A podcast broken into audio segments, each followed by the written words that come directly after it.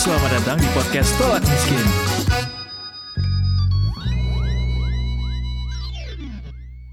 Selamat datang di podcast Tolak Miskin Detikers bersama saya Eduardo Simorangkir. Wacana perpanjangan masa jabatan Presiden Jokowi sampai ke tahun 2027 makin nyaring terdengar ya Detikers ya.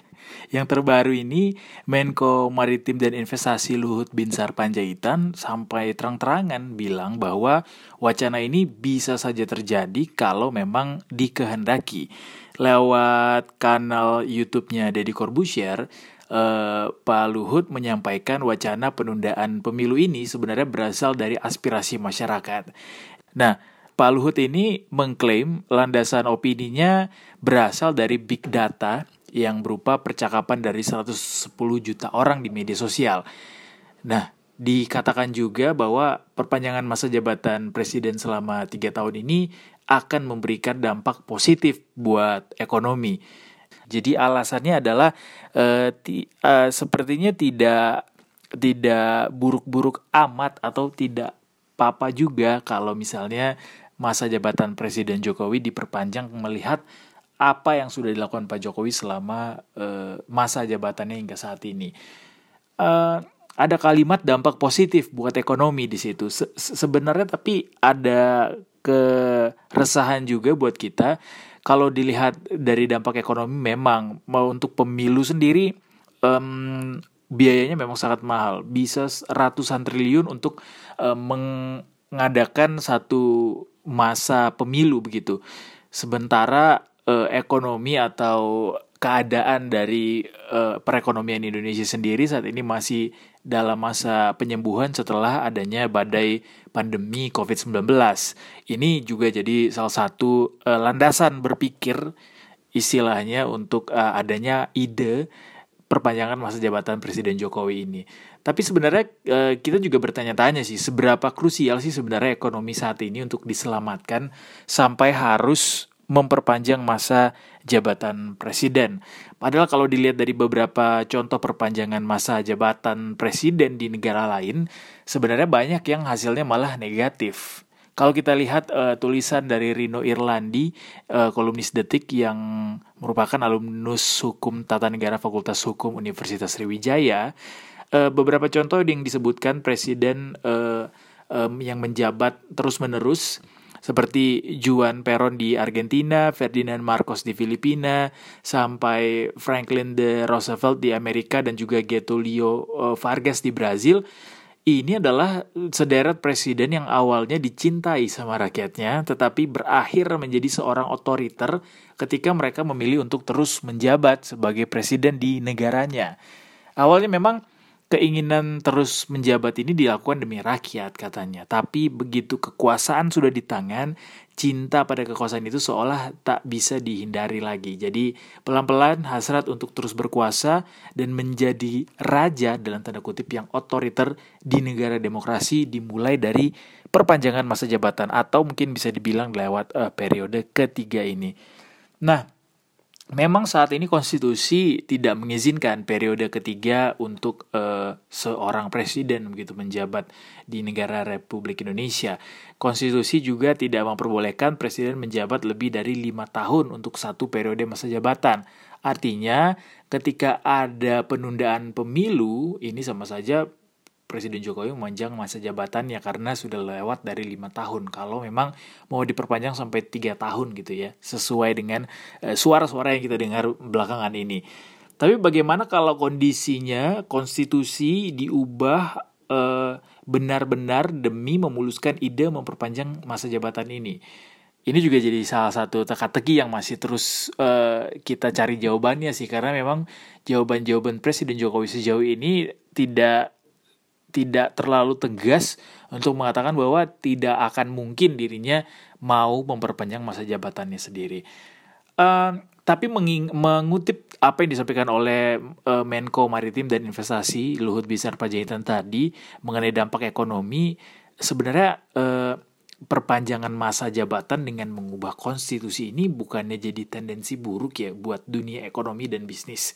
Kalau misalnya pilpres ditunda saja bisa, konstitusi diubah bisa, harusnya ini adalah satu salah satu tanda tanya nggak sih buat uh, uh, kepastian hukum yang ada di Indonesia, utamanya untuk aktivitas investasi detikers. Kalau misalnya konstitusi saja tidak dapat ditegakkan secara konsekuen, mustahil dong harusnya menghadirkan kepercayaan terhadap kepastian hukum dalam investasi. Dan secara konstitusional, Undang-Undang Dasar 1945 juga kan tidak membuka peluang terhadap wacana penundaan pilpres sebenarnya juga dengan alasan pertumbuhan ekonomi dari para pelaku usaha tidak dapat dikategorikan harusnya sebagai keadaan genting dan memaksa untuk dikeluarkannya perpu untuk mengubah konstitusi ini. Jadi jadi benar nggak sih kalau memang e, masa jabatannya Presiden Jokowi diperpanjang, ekonomi akan sangat jauh membaik atau gimana? Sebenarnya sekrusial apa sih? Apakah ini bukan jadi tendensi buruk buat e, dunia investasi kepastian berusaha? Coba kita tanyakan kepada para pelaku usaha, para pengusaha, kali ini dari Ketua Apindo, Haryadi Sukamdani.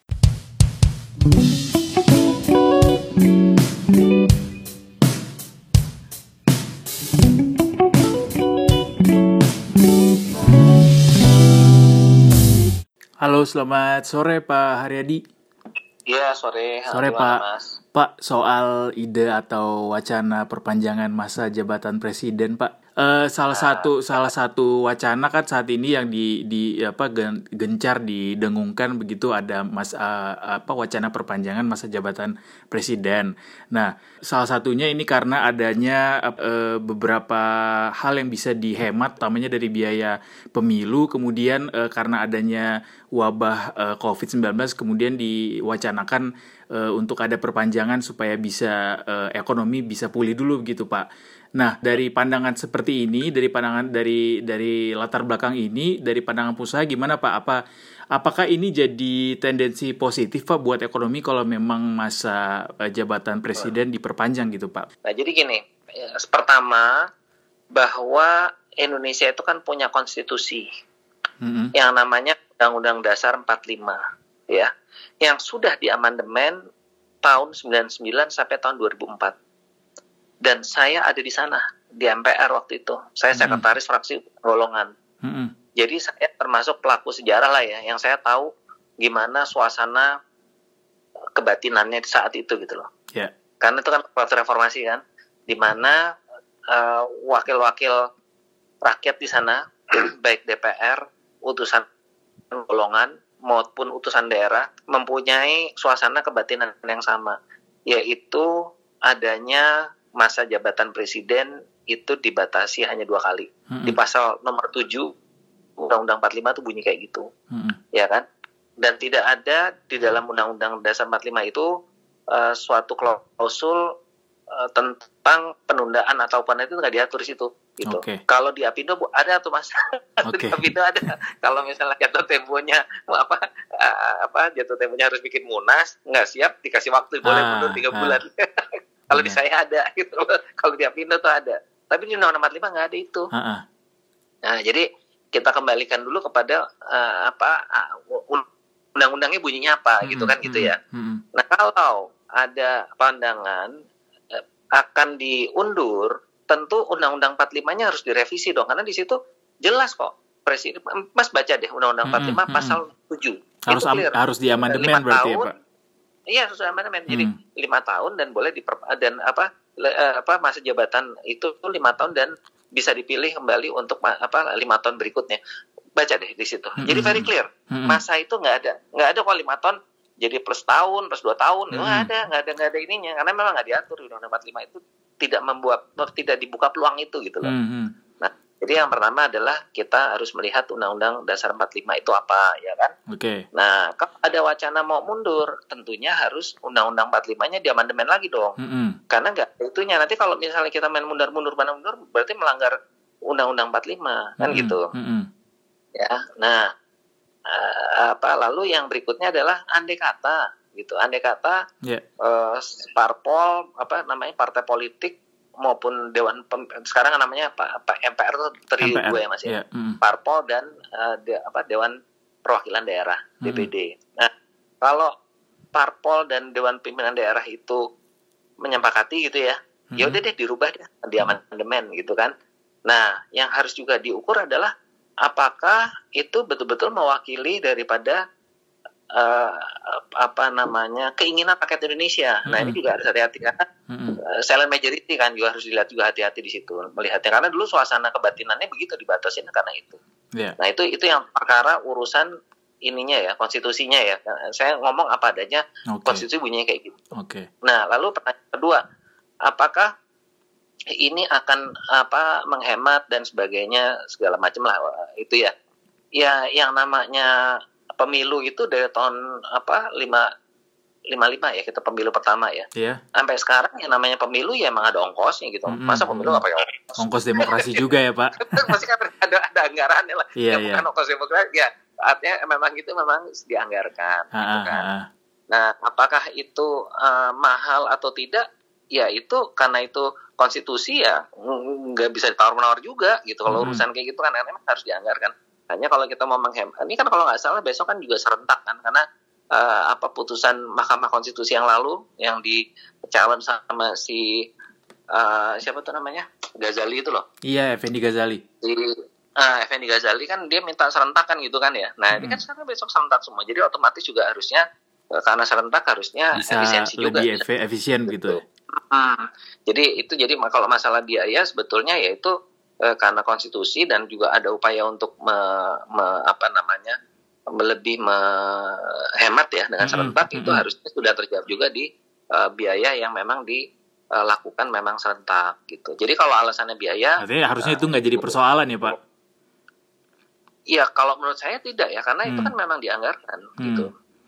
Nah, apalagi pertanyaannya. Artinya berarti dari kalau, kacamata kalau biaya, dari kacamata pengusaha berarti kalaupun memang ini akan diamandemen begitu uh, uh, undang-undangnya uh, ini harus benar-benar mewakili suara rakyat gitu ya Pak sehingga bisa ya, baru bisa jadi tendensi positif. Gini, gini, gini Mas, karena jangan sampai nanti di apa ya ini kayak kayak kejadian apa waktu Pak Harto itu deh. Mm -hmm. Pak Harto kan waktu jatuhnya kan seolah-olah waktu itu kan udah setuju setuju yang yang lengser itu loh ternyata mm -hmm. uh, rakyat tidak mengendaki kayak gitu kan gitu loh yang mm. silent majority itu apa tidak menginginkan itu nah itu kan bisa malah jadi malah urusan jadi uh, kegaduhan politik gitu loh mm -hmm. nah itu kan uh, harus diperhitungkan gitu loh mas mm -hmm. jadi maksud saya uh, ya bisa aja sih nanti tiba-tiba ya karena uh, ambil suara terbanyak lah apalah pokoknya ke sana gitu kan ya mm -hmm. nah tapi harus dikalkulasi juga apa uh, sebaiknya sebelum memilih itu juga di, apa diambil diambil suatu pool lah pooling gitu ya supaya uh, lebih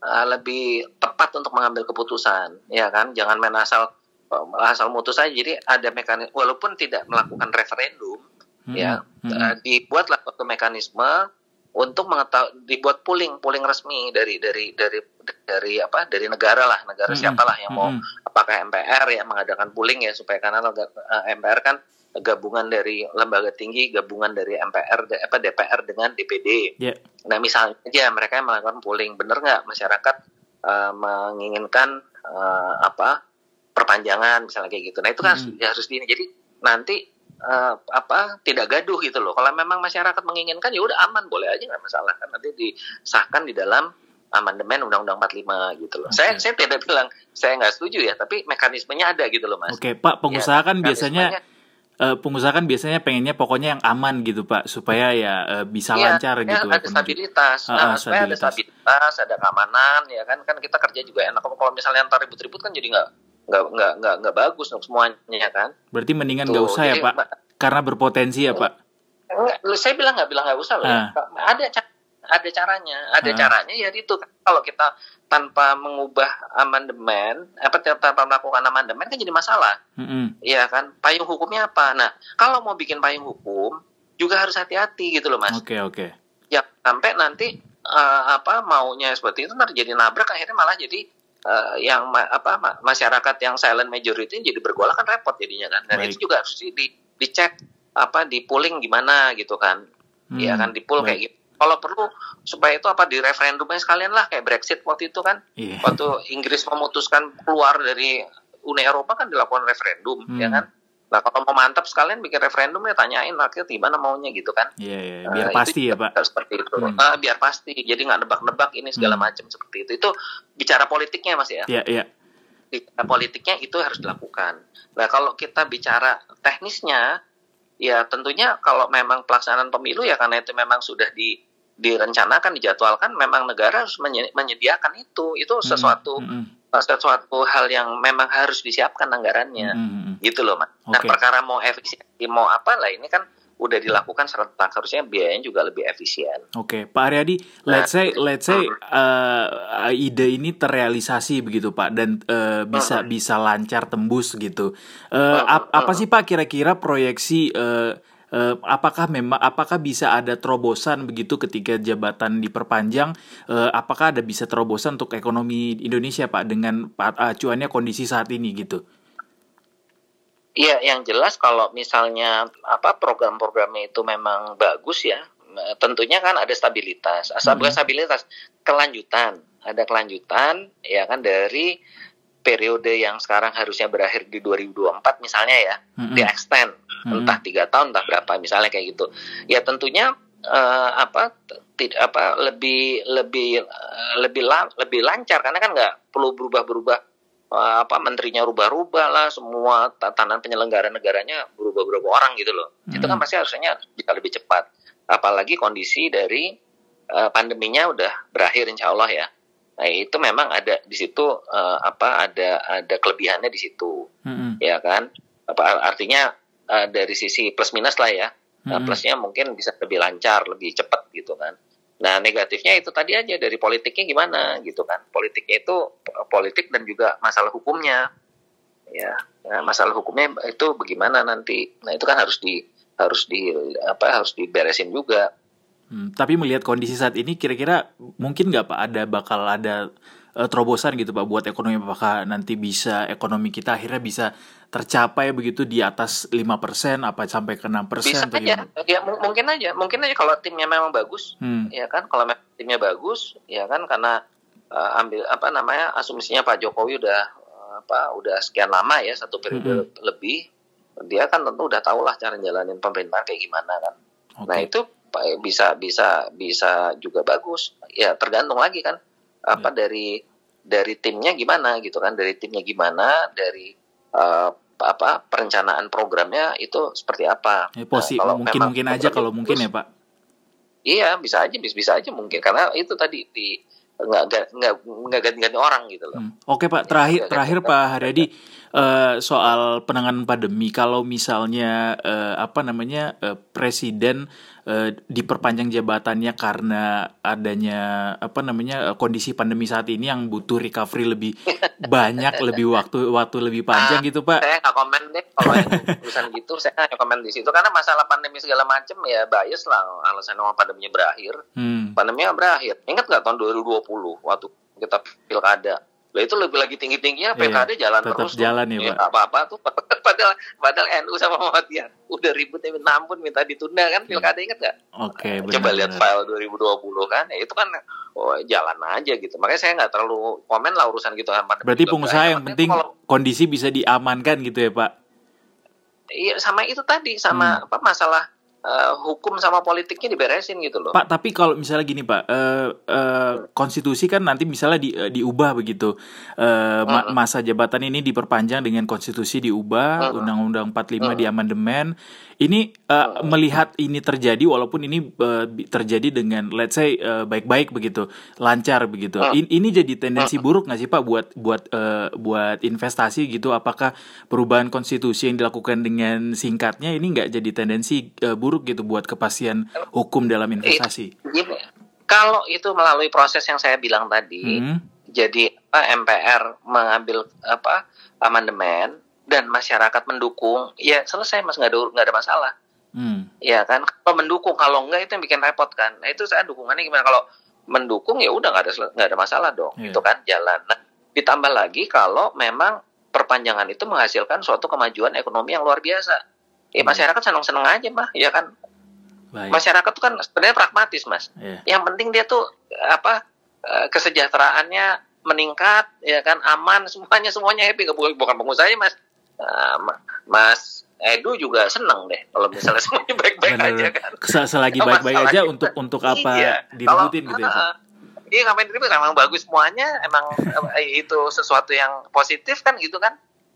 Kan ya bagus aja. Asal itu tadi apa uh, smooth ya kan hmm. masyarakat mendukung ya walaupun pasti pro dan kontra lah saya bilang tapi mayoritas masyarakat mendukung dan ditambah lagi prestasinya bagus hmm. oke okay. ya udah orang mah happy happy aja apalagi Indonesia punya punya keunikan loh gampang lupa dan pemaaf Pak tapi soal ya, soal dari tendensi politiknya nggak ada komentar ya Pak Nggak, saya rasa itu sepanjang bahwa memang yang penting masyarakat mendukung kan gitu kan. Oke. Okay uh, itu tadi referendum hmm. paling tepat sih referendum kali ya nanyain apa apa setuju tapi itu kan ya ya makan duit juga tuh yeah, iya, referendum yeah, kan yeah, benar. juga tapi suara dari pengusaha belum ada nih pak yang di dikemukakan terkait uh, wacana ini pak Loh, itu tadi yang saya bilang. Hmm. Kita prinsipnya mengikuti konstitusi aja. Oke. Okay. Konstitusi bilangnya apa ya? Kalau mau rubah, ya rubah konstitusinya kan gitu. Baik. Kita nggak bisa bilang, eh kita nggak setuju loh ditunda pemilunya, hmm. gitu loh. Kita, loh kalau rakyatnya mau, terus gimana? Kan gitu kan itu prosesnya kan baru wacana, mas. Hmm, hmm, hmm. Iya kan kita tuh pengusaha nggak terbiasa mengomentari yang sifatnya wacana mas gitu loh. Berarti selama tidak ada kan gejolak, berarti iya, selama tidak ada gejolak silakan ya pak. Iya, selama ikutin prosedurnya aja gitu loh. Baik. Uh, MP apa uh, dibahas bener nggak di MPR, di call bener nggak amandemennya, Iya kan? Dipanggil okay. rapat nggak untuk itu? Nah itu kan proses itu yang harus kita lihat sebetulnya. Nah sekarang aja kita bingung kan, katanya gitu tapi ketua parpol udah ada yang setuju, ada yang enggak. Padahal baru kan baru suara-suara doang ya pak. okay. Itu sih mas itu kalau kalau kita apa pandangannya sih gitu. Jadi selama mengikuti prosedur ya bisa aja, kenapa nggak? Dan kita nggak pada posisi wah kayak kalau kalau yang apa teman-teman oposisi kan pokoknya apa juga ditolak semuanya kalau pemerintah bikin apa tolak semua. Yang penting ikut ya, aturan kan? aja ya Pak Haryadi ya.